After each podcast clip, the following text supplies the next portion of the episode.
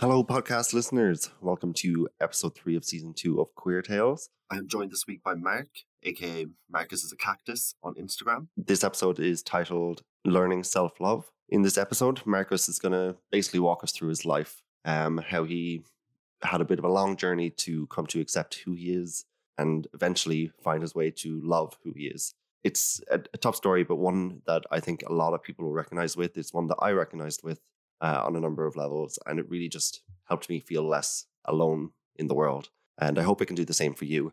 Quick trigger warning self harm is mentioned in Mark's story, as is a story of uh, abuse by a medical professional. If either of these are an issue for you, please do skip this episode. Otherwise, I hope you enjoy this conversation and I hope it makes you feel connected with the queer community in some sense or another.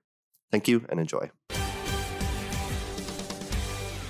So the the way I normally started off it is just we do an introduction of uh, name, sexual identity, gender identity, and your pronouns, just to yep. be inclusive and kind of get that off the uh, off yep. the bat. So I'll fire away as I normally do. Uh, so my name is Luke Gallagher. Um, I am a cisgender gay man, uh, and I use he/him pronouns. If you want to fire away. Yeah, so I'm Mark. I'm also a cisgender gay man, and my pronouns are he/him. Perfect. So you would be, well, basically telling us the story of kind of how you came to accept yourself, I suppose, more than anything yeah. else. Um, yeah, exactly. So the best place, I suppose, to start in terms of, I suppose, it's to do with your uh, sexual identity. So I suppose, when did you first start questioning your identity? I think, to be honest, I think I've known pretty much all my life that uh, I was gay. Um, I can remember back in primary school, probably when I was 10 or 11, you know, feeling kind of this attraction to other guys in my class, but I didn't really know what, what it was, obviously, at that stage. But um, it didn't, to be honest, it didn't bother me at all either. Like, I didn't think it was something different or weird or, you know, out of the ordinary. Yeah. But um, so, so, yeah, I'd say about around 10 or 11, I started noticing that I had these feelings and it was when I was about 13, 14 that I realized that other guys didn't feel the same way. Like most other guys didn't feel the same way and that yeah. I was different. So that's when I started questioning myself and am I, should I be different or should I, um, is that normal or, you know? Yeah. So I started. Um, and did you did you come out when you were in school, or did you kind of hold off for a while? It it took me a long time, I think, to come out to my family. Um, I was well, I was outed when I was uh, 16 by a guy that I was in class with, and uh, the, who was gay and out and all that. And he kind of realized that I was gay as well, and he told everyone.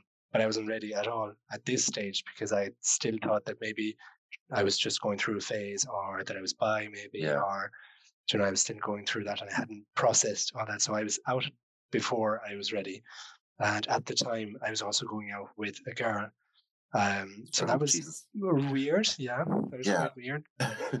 but um, but yeah, it, a, I think I came out to my family when I was about 18. Well, it was only my mum and sister when I was 18, and my dad I only told him about three years ago. So that was it. And now I'm 28, so that would be seven years after. So I was okay. when I told him. Yeah. Interesting. Uh, I suppose we'll come back to that one. Um, okay, so you came out when you were around 18, so I suppose going into college kind of area? Well, actually, I didn't go to college straight away because I didn't really know what I wanted to do. So um, I was offered a job as a receptionist at my physiotherapist, which I, which I took on for a year. And after that, it was time for me to do um, the what we call the civil service. Uh, basically, here in Switzerland, you need you need to do military service or what they call civil service. So what I did is I worked in a creche for a year uh, with young children, and after that, um, uh, in, I still didn't know what I wanted to do. So I decided to leave for Australia and New Zealand for a few months, and after that, uh, after these three gap years, then I came back and I went into college, and that was September 2015. I think it should be like a gap year between school and college should be kind of normalized. It's something that we don't have here. It's just kind of assumed you go straight to college. But like I did zoology as my bachelor's degree. Loved doing the course. It was very interesting. But like I, I did my master's then in business. So very clearly, like I just went into it being like, I like animals. That that looks like the Yeah. right, right route for me. Yeah. um, so I think figuring yourself out over a couple of years is definitely a smart plan. well, it wasn't planned. Uh, well, Well, yeah. I did plan on not going to college, but like the three years that I, three gap years that I took weren't planned, really. So And then during that point, um, where were you in terms of kind of coming to accept who you were and everything like that? I think at that stage I was kind of not thinking about all that because when I was um, 18, when I just finished, I just finished um, secondary school, and my granddad passed away, and that was really, really um, hard on me. It took about three years, I think, to for me to really get over it. Um, and my granddad being um, from Mitchelstown, actually, so we we went to um, to the funeral and all that, and it was hard being away and all that. So Yeah. I didn't really think about that, but that was when I started gaining weight. Um, so that was the start of I think the whole lot, the whole um, story. But I started gaining gaining weight at that stage, and I started doubting myself more and more, and feeling you know unworthy of. Um, I wouldn't say I didn't feel worthy of living at that stage, but I was definitely not happy Yeah. at all. But um, yeah, I was kind of uh, I was pushing that aside and not thinking about it. Just only after a while that I reflecting on it that I realized that was was happening. Yeah, yeah. So yeah, so at those years, it was you were going through grief, so you were kind of dealing with completely different issues. They were nothing to do with Yeah. figuring out your kind of queer identity. It was just more figuring out yourself from an emotional point of view, I suppose. Yeah, exactly. Um, so from there, what were you doing then, kind of after those three years? Well, after that, I decided um, to go into um, tourism school. So that I did uh, three years of a bachelor's degree in tourism, tourism management. But before that, I went to Australia for a few months um, because I needed Class. to get um, an English language certificate to to attend school, college. So I went there, Oh, right. and um, and I think that was really the point where I I started uh, meeting up with guys on Grindr or other apps um, Yeah. regularly. That was when I left for Australia, and that that's when all that started. And when I left for Australia and I went into the my English class, I had told myself I don't want anyone to think that I'm gay. I don't want to anyone to question anything. I just want people not to know anything, you know. And obviously, after a week, the questions were asked, and I felt like my whole, you know, like the my mask was shattered, like, and I felt Yeah. as if I was exposed, and I didn't want to be exposed. I didn't want to to be different because I I felt that being gay was necessarily that I would be treated differently, and that I wouldn't be considered um, like another guy. You know, uh, there were Yeah. a lot of other guys in the in the school as well, and they were, you know, like the cliche, the popular guys and that. And I wanted to be like them, and I felt that being gay, I couldn't be like them. Yeah. So I didn't want people to know that, and so it kind of didn't help at that stage. Yeah, and so you were saying uh, just before we can kind of start recording that you uh like Grindr and stuff, you felt like it didn't help you in terms of I suppose your mental health. Yeah, no, it didn't really because, as I said, so I had started gaining weight um, at, at some point before I went to Australia. And looking back at it, I wasn't what you'd consider fat, like um, or anything. I- And I know I'm I'm just saying that in in brackets, like because there's different definitions and perceptions. But I, if I was to look at myself and pictures of myself of that time, I wouldn't say that I was fat like myself here now.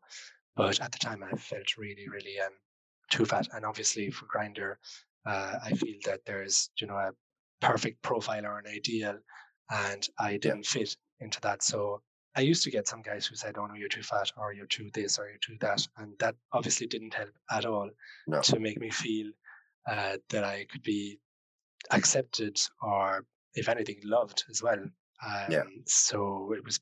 It just basically started to become um, just about sex, the pure sex, and that's it. No interaction as such. No, you know, no connection or Yeah. um, because I mean, you can you can still, I think, you can still hook up with people and you know have a connection, and Oh, yeah. uh, it can be a nice moment. Like you don't need to just It can be a one-time thing, but it can still be a nice moment that you just connect with another human being, kind of thing. Yeah, exactly, yeah, Yeah.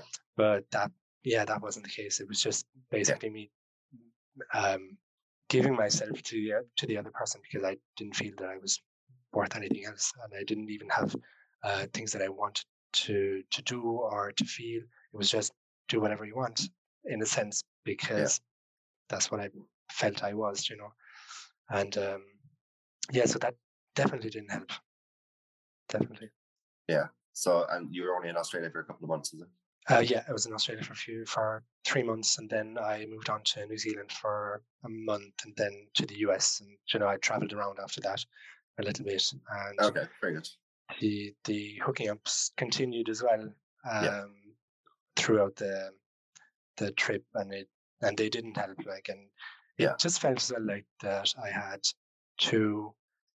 mm, I wouldn't say two personalities, but there was part of me who was enjoying the um, my discoveries and the travels and all that, and there was Yeah. this kind of part of me nagging uh, during the day, saying, "Oh, you know, you're not, you, you shouldn't be enjoying what you're doing because you're not worth that," and you know, and in the end, Yeah. it was just, it just felt like I was giving into this uh, voice, if you like, and that's that was when I used to hook up to hook up with the guys. Yeah.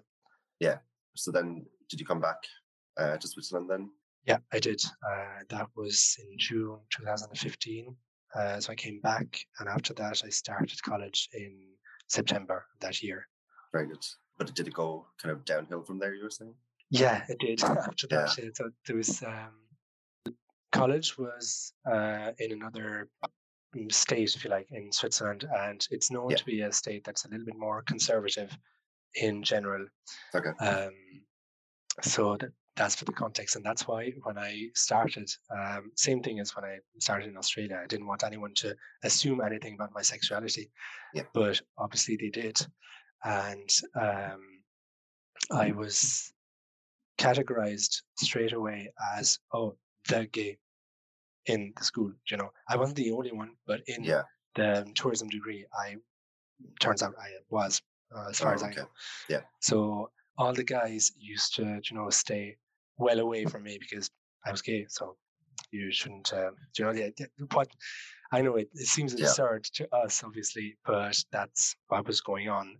Yeah. And so I had a lot of um, uh, girl friends, like uh, when I was in college, and they were really nice. But I was struggling at that time as well to uh, to find myself, and I'm still in telling myself, I maybe it's just a phase. Maybe I'll just I won't be gay, and I'll turn out to be uh, straight, and that'll be great, and no questions be.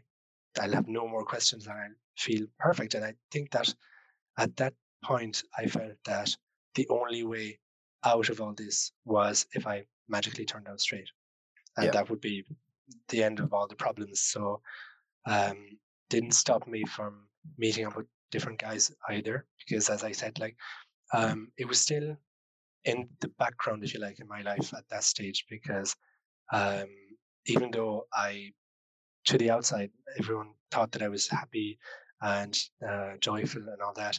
Uh, on the inside, I was really hurting, and so I still had the these moments when I uh, went to meet up with guys, and that continued throughout as well. Even though I was still telling myself, one day I'll be straight, and that'll be, uh, you know, behind me. And um, Yeah. What was your kind of perception? What was your view of your own self worth at that kind of moment in time? to be honest, I don't think I had any. I, Yeah. It's like I felt that I was going to end up like like that, you know, all my life. That I wouldn't find um, a boyfriend, that I wouldn't find a girlfriend either, because I still thought that I might. Um, Yeah. I and I didn't even ask myself the question anymore after that. It was just, oh, it's a given. I'm going to end up like that. Yeah. And um, at that stage is when I started not using protection anymore with the Yeah. guys, and it just started. Can't rem- I can still remember the the first guy it happened with, um, and it just before that, I never asked myself the question. It was just condoms and that's it. And there was no uh, discussion. But there was Yeah. just this first time where I, I don't know, I thought, you know what? Why not take it up to another level and in a, another level in the sense uh, of um, low self-esteem again. Yeah. So it just happened, and from then on, it was it just continued like that um, because I discovered a new way to kind of I don't know how to say it differently, but like quench my thirst of this. It wasn't really a thirst, but I, I at this stage I felt really addicted to the feeling of Yeah. uh, meeting up with these guys and f- feeling worthless in that moment. It, it's I don't know if it's clear, but the it in these moments I felt that that was truly who I was meant to be, this worthless thing or object, and um, so that was just the perfect way to um, to go about it. It felt at this Yeah. at this stage, yeah. Yeah, I think when we were messaging about it, you you kind of used the perfect term for it, where it was a form of self harm, basically. Yeah. Yeah. Um, and was this like throughout the college years? Yeah, just throughout that. Um, it- so college lasted three years, uh, Yeah. six months of which I spent in Montreal for um, an internship as part of the degree, and it continued in Montreal as well, like it, just the same, um, Yeah. basically. And yeah, the, I I used the term self harm because that was how uh, I described it to my psychiatrist later on. Um, and that's how I felt. That's how I still feel about it now, thinking about thinking back at it, that it was kind of self harm because I didn't feel that I was worthy enough to protect myself, let alone protect the others. But um, you know, Yeah, and I don't think there's anything wrong with using that term. Uh, I, I think if anything, it's kind of a healthy thing to be able to identify it as that's what you were doing, rather Yeah. than to be saying like, "Oh, sure, I, I don't know why I was doing it," or anything Mm. like that. At least you you're aware yourself, like, yeah, I was in a horrible place, and I was basically punishing myself because I didn't like who I was at the time. yeah, yeah, that's that's that's exactly it. Actually, I it really felt like I was punishing myself, but I didn't realize it was punishment until later on. Yeah. So after you finished college, they could kind of continue after that, or where are we kind of in the timeline? So it, yeah, it did continue, but before that, I forgot to mention, uh, I did Yeah. try and see a psychiatrist at that time when I was in college. So still in uh, Valais, so that um, uh, more conservative region. Um, and so I went to see him and told him about how I felt and my behavior, and told him about how I, how I felt as well about my weight at that stage because it was still going uphill, like, and it um, and the only thing he was hopeless, like really, he was hopeless. And I remember one time I went to him, and it must have been a few, three months maybe after we started the first session. So we had sessions every week. And three months later, I remember coming to him, and he said, "Oh well, you should really watch your weight, uh, really watch what you're what you're eating." And I felt so hurt by that because for for the last three months, I'd been telling him how bad I felt about people looking at me and commenting on my weight, especially guys on Grindr, obviously, um, and how I felt bad, you know, just to be seen.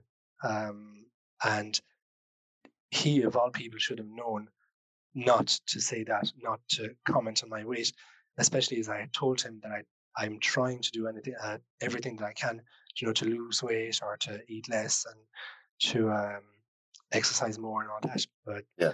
that really hurt me. And now, if my uh, the new psychiatrist that I was seeing had said, said that to me, I'd have left, and that would Yeah. have been the end of it. But at that time, obviously, I felt like I deserved what he was saying because yes, he was right. I wasn't, you know, um, doing enough uh, for it, and and it didn't help either because I, you know, all these different uh, things and different people that I met didn't help either. And um, after that, I think uh, still in college, I used to date a guy. Well, I thought we were dating, Yeah. but turns out he was meeting other guys as well in um, while we were uh, because he like I had told him that I felt that I wanted us to be exclusive, and he said, "Well, yes, fine," but he in the end he wasn't. And one day Okay. he just came up to me and said, "Well, uh, I was just tested positive positive for HPV, so you should get tested." And Yeah. so I went to see a proctologist over there, who basically told me that uh, I brought this upon myself. It was because of my behavior and because of the fact that I was gay, uh, that this was what I deserved. It was punishment. He didn't say God, but I think that that's what he meant yeah, Uh, yeah, thinking about it uh, later on. But he basically, the, the whole, I think just 20 minutes, he basically said stuff like that. And at, when he was examining me, he was really aggressive in the way that he was saying things. He said just, he literally, and I can recall exactly how he said it, he said, open up your hole and let me look at what's inside. He said it like that.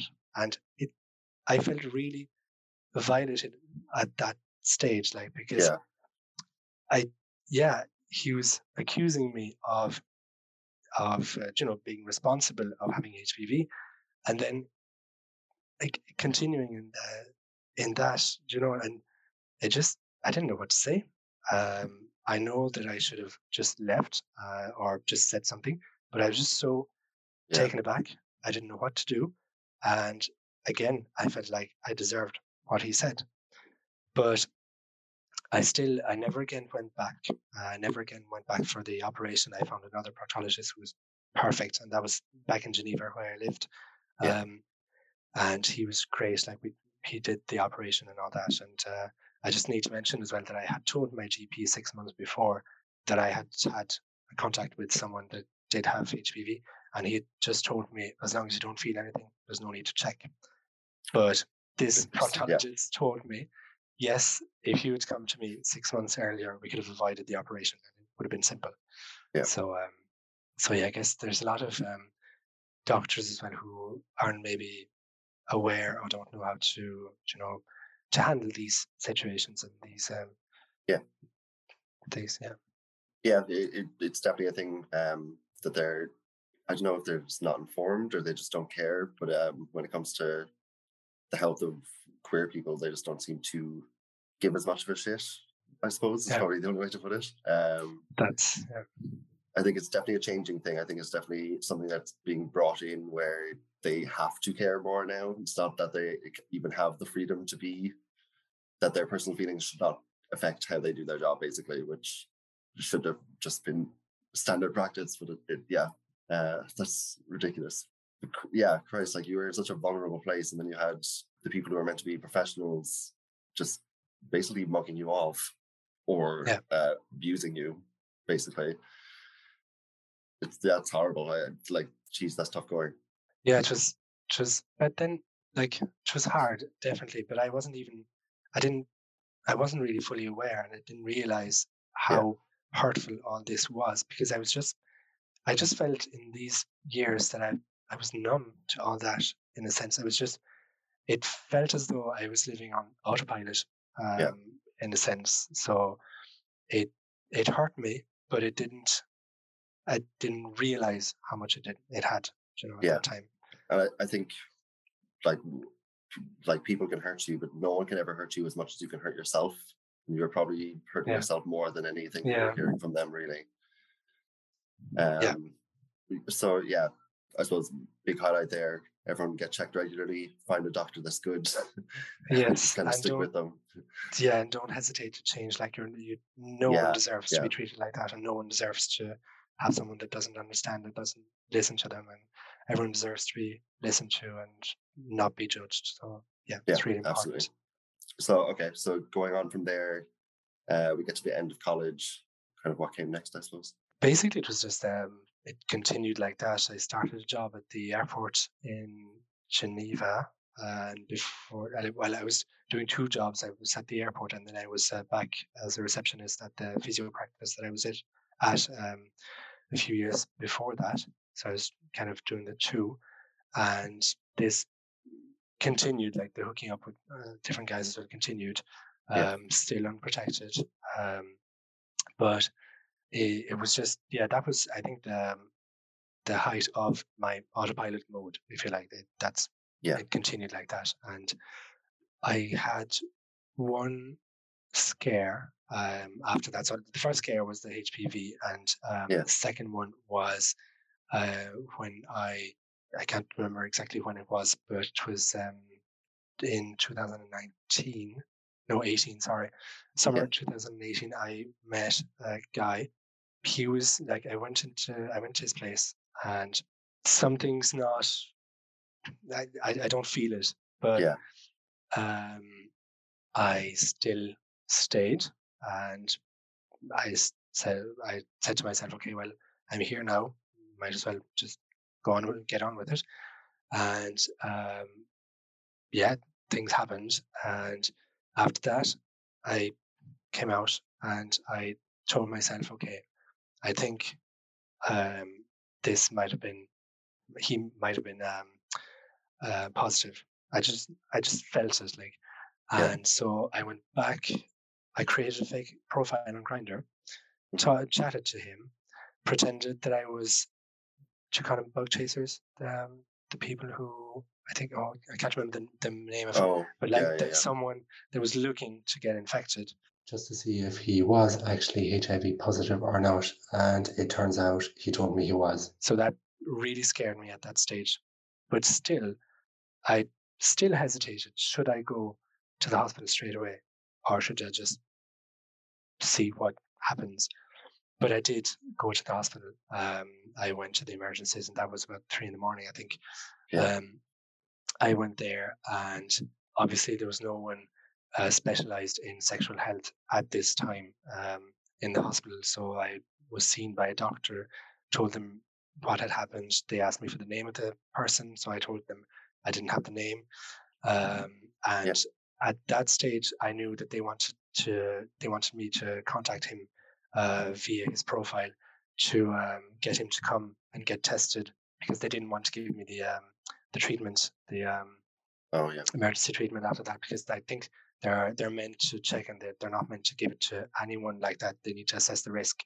And even though I did tell them that there had been anal sex and all that, they um they um didn't want to give it to me straight away. So I pretended that I that he had deleted his profile, that I had no way of contacting him because I really wanted them to to put me on this uh, on the meds. So um That's in the end was um yeah, I think so. Yeah, pre-exposure. Uh, post exposure. post exposure yeah yeah um so they did in the end that was six o'clock i still remember i think it was two minutes past six in the morning Jeez. that they gave me that and they said okay we're giving you five days after five days come back get tested again because they they they um took a uh, they did a blood test on me Yeah. and they said come back after five days we'll do another blood test come back then a month later and three months later.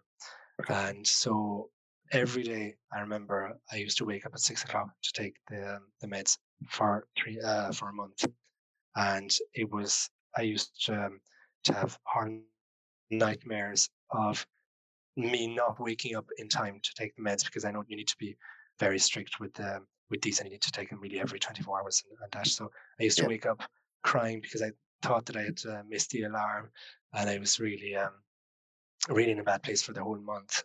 Yeah. And um after that, like it was just waiting. Um, the month after, it was still negative, so I was a little bit relieved. But I knew that I needed to wait the three months to make Yeah. sure that I would be 100% negative.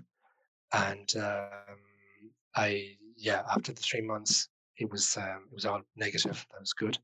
Yeah. And maybe you'd think that that would be the end of it, but unfortunately, had having I didn't have um, I wasn't followed properly by any psychiatrist at that time. Well, uh, sorry, no, I had started another psychiatrist in Geneva who was Yeah. not too bad, but I think she didn't realize how serious, how seriously bad I was feeling. So she was kind of not fobbing me off, but just saying, "Oh, well, you know, you'll feel better soon," and blah blah blah and all that. Um, so after the, the three months when I was negative, I started again.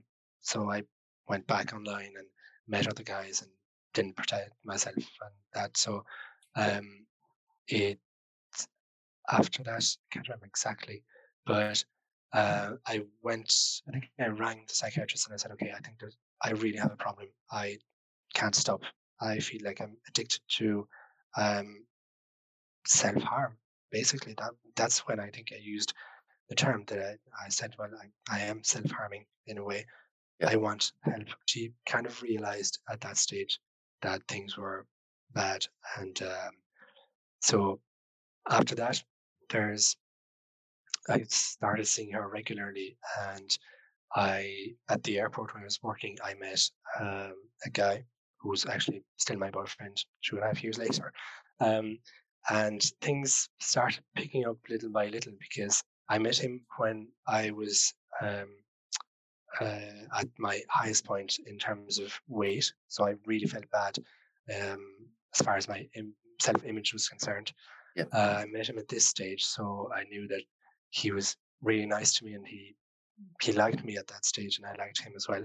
Uh, so we started, you know, meeting up and chatting and that.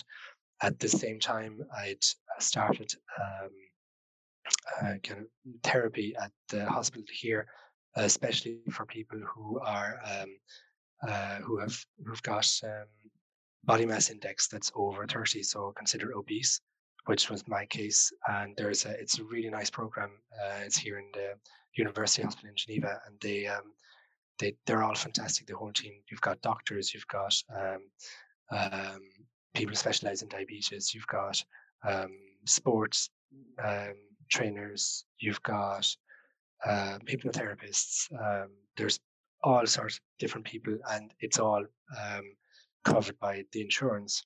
So you don't have like you need to pay um, the ten percent because here you pay ten percent of um, all that, but it's all covered, and uh, you're really being, you know, followed through the, the whole process, and uh, yeah.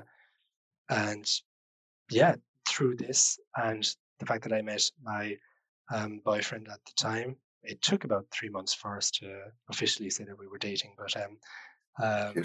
I started, yeah, I started feeling much better and uh, much more, um, you know, like I felt that I was worthy of being loved, even though it, I think it took me about a year to not ask him every day, "Do you really love me?" or uh, "Are you not going to leave?" or that. So I yeah. did ask a lot um, for the for about a year, yeah. Um, and after that, yeah, it just started going uphill, and I was able to talk about all that as well a little bit with my parents. I came out came out to my dad as well because I don't know if I mentioned that, but um, yeah. I didn't come out to my dad uh, before I. Uh, yeah, it was about two years ago when I came out to him. So I came out to him, and he was supportive, um, completely supportive. Yeah, and uh, I really accepted truly at this stage that yes, I was gay, and yes, I had a boyfriend, and yes, uh, we were in love, and that I was deserving of that. Yeah. So um, so yeah, basically now I'm in a much better place, and even though sometimes I still think about that, and I still realize the um, the path that I went through, um, I I don't regret any of it. Um, even though I wish I'd known stuff that I know now, and I wish that that I could have um, done things sooner. But I don't regret that, and I'm really grateful for all the people that I met along the way, um, like yeah. these people at the uh, at the hospital or the um, the psychologist that I met um, later on as well. So really grateful for all them, all these people. Brilliant. Um, yeah. So I, suppose just to kind of go back, um, do you mind me asking why hadn't you told your uh, dad until that point?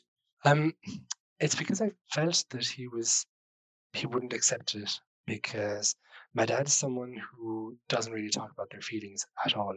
He's mm-hmm. kind of the, if I can say, the traditional dad. Uh, or traditional Swiss dad who doesn't talk about their feelings at all, who doesn't really okay. interact with their children, you know. Like, so yeah. I never knew what his views were on homosexuality and um, different things like that, you know. So I always assumed that he wouldn't be accepting of it. So that's why I waited so long. And when I did decide to come out to him, it was just the day before we, my boyfriend and I, left for um, China for a holiday. We went to to China, and um, the day before, I don't know, I just felt okay. This now is the time. I've been going out with him for six months. I want my dad to know, and I want everyone yet to know that okay, this is who I am, and that's it.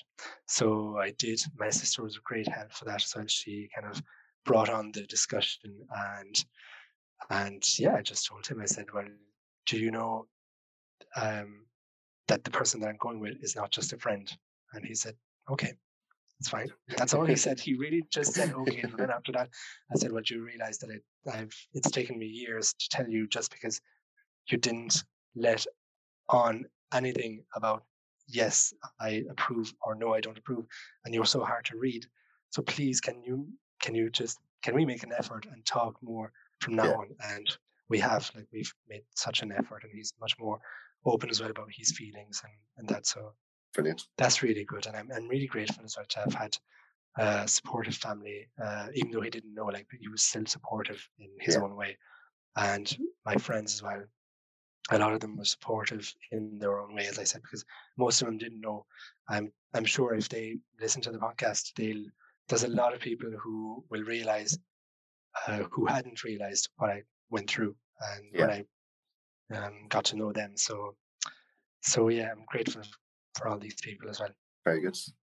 I suppose looking back at it now, you you kind of said this is the first time you've ever gone through the full story in kind of one go.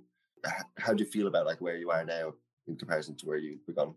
Well, I think I feel good enough to be able to to tell the story out in the open. That that is certainly a, a step forward, and um, I feel good enough as well to be able to give back, in a sense, what I was given when I felt low, um, which is really to, for people who might be struggling like I was, or who might be feeling the same way um, just for them to know that they're not alone. And I know it's easy to say, but they really aren't alone, and that they should never assume that just because uh, a doctor is a doctor or whatever specialist is a specialist that um, that they know everything or that they know how to treat one or, or even that they're allowed to treat you in the way that yeah. they did me or in any way. So yeah, I think that the message that I want to get across is that there is a light at the end of the tunnel, really. And uh, even though it's hard,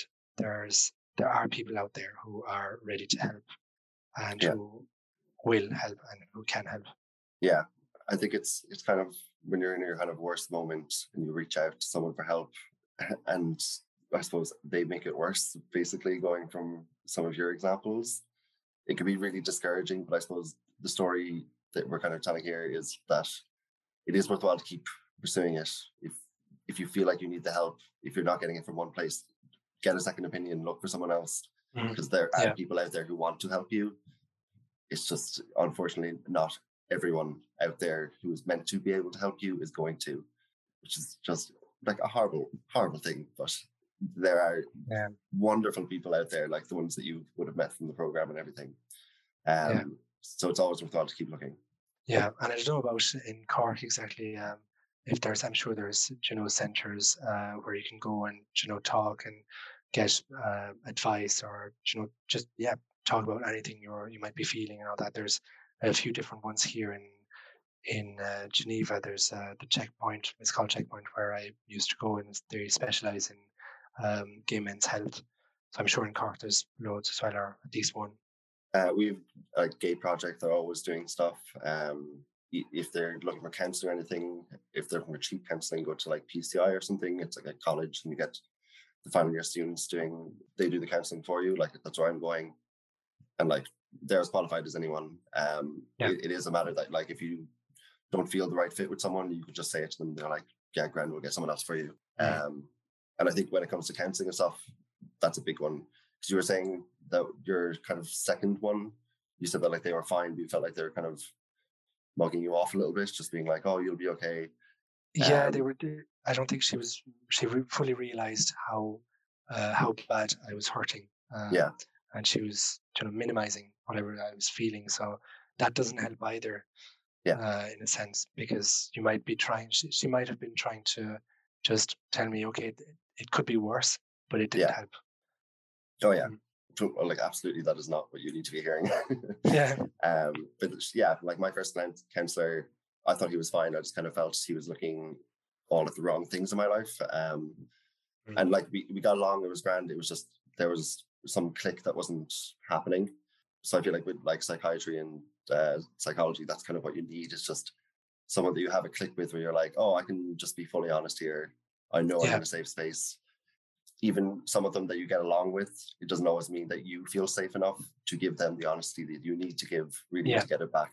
But yeah, definitely you've had a tough life of it, but you've come a long way and like still young and vibrant. You still have plenty of time in your life.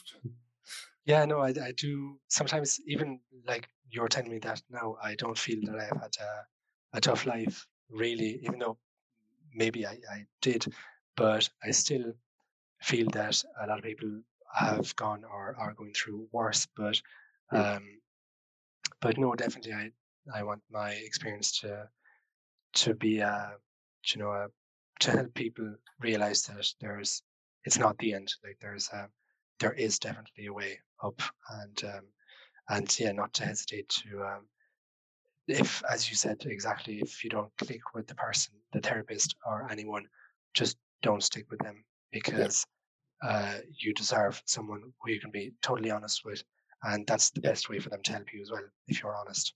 Yeah, we all know that there's like people out there who have it worse than us, but that's not a reason to minimize your problems or to brush them off. Like yeah. if you're not going to reach out because you're like, oh, someone has it worse, then you're just leaving yourself in a rut. So I That's think, true. Yeah. Yeah. You, you have to acknowledge like no matter how in the grand scheme your problems might not seem huge, they're still affecting your day-to-day life. So like help yourself, put yourself first, um, and reach out. There's always going to be help out there somewhere. Yeah. Definitely. Yeah. Is there anything kind of final things you want to give a shout out to or anything? Um, no, I think that's it. I felt I feel like I've been talking for ages anyway, so I hope I didn't bore anyone either. But, but yeah, no, I think we've covered a lot. And I mean, if anyone wants to reach out, maybe and chat, I, would be more than happy to uh, to, to chat with them or to yeah. Them do you want to give it your socials a shout out or anything? Oh yeah, um, my Instagram is Marcus is a cactus in uh, one word don't judge. that's, that's my uh, Instagram handle, and uh, I'd be more than happy to to chat with anyone who wants to. Yeah. Very good. Um, and is Marcus, Marcus is a cactus? Is that just because it rhymes, or was there a I, thing behind that? To be honest, I can't remember. I can't remember the story, but it was uh, a very long time ago. I think a friend of mine uh, called me because my name is Marc, and she called. She started calling me Marcus, and then she just said one day Marcus Cactus, and it just stayed for okay. whatever reason. So yeah. that's why it's been with me ever since. That's actually where my one comes from as well. It was like when I was a kid, uh, there was one of my brother's friends, so he was a bit older. Uh, he used to always call me the Duke, and I was like, all right. So now my Instagram all is right. Duke Gallagher. Yeah, it's kind of weird how you hold on to those ones, those little things yeah, when you're young. Um, I think that's kind of perfect, though. I think nailed on yeah. there. uh, well, I so, hope uh, I wasn't too uh, like. I hope there's content for people to enjoy, like that. They're not uh, there is definitely, and I think that's kind of my whole thing with Queer Tales. Is like it doesn't matter who you are, what your story is. Yes, we all have a unique life, but there's always going to be parts in the story that everyone's going to recognize with, and are going to get something out of just to be able to hear someone else be able to say, like, I went through this, but there is mm-hmm. something after if you really yeah. get get some help and seek it out, and you can kind of find happiness somewhere eventually. yeah, that's true. Yeah, yeah. definitely. Perfect. As always, big thank you to our guest this week. Marc, it was great to have you on. I look forward to meeting you in person someday. As you said, you'll be coming to Ireland soon. I look forward to just having our chats then and getting to talk a bit about the podcast, where you are now at that time. And just again, thank you. Thank you so much for telling your story. I think a lot of people will connect with it and it'll make them feel a bit less alone in this world. So, moving on to the usual, Queer Tales can be found on Instagram and Facebook as at Queer Tales Pod. If you'd like to email me for whatever reason, it's queertalespodcast at gmail.com. Feedback, suggestions, all of that is welcome. We are, well, I am always looking for new guests. So, if you'd like to volunteer as a guest, give me a shout out on Instagram, Facebook, or email me. Uh, you can also reach out to me personally, the Duke Gallagher on Instagram. And I think actually my Facebook is the same. So it's facebook.com slash the Duke Gallagher. Now, to finish up, Marc has sent me on some emergency numbers in Switzerland for people who are going through mental health issues um, or are in a mental health crisis, um, such as suicide prevention uh, line. Uh, those phone numbers can be found in the description of this episode. Uh, and here we have Marc giving the details uh, in French. So enjoy and thank you for listening. Pour les personnes qui nous écoutent depuis la Suisse romande ou la Suisse, tout d'abord merci. Je voulais préciser qu'il y a des numéros d'urgence qui existent, euh, dont on parle peut-être pas assez, dont on fait pas la promotion. Et surtout, c'est des thématiques qui restent encore très taboues dans notre société. Euh, vous avez pour les plus jeunes Pro Juventute au numéro 147. Vous avez sinon la main tendue au 143 pour toutes les thématiques liées au suicide et aux pensées suicidaires.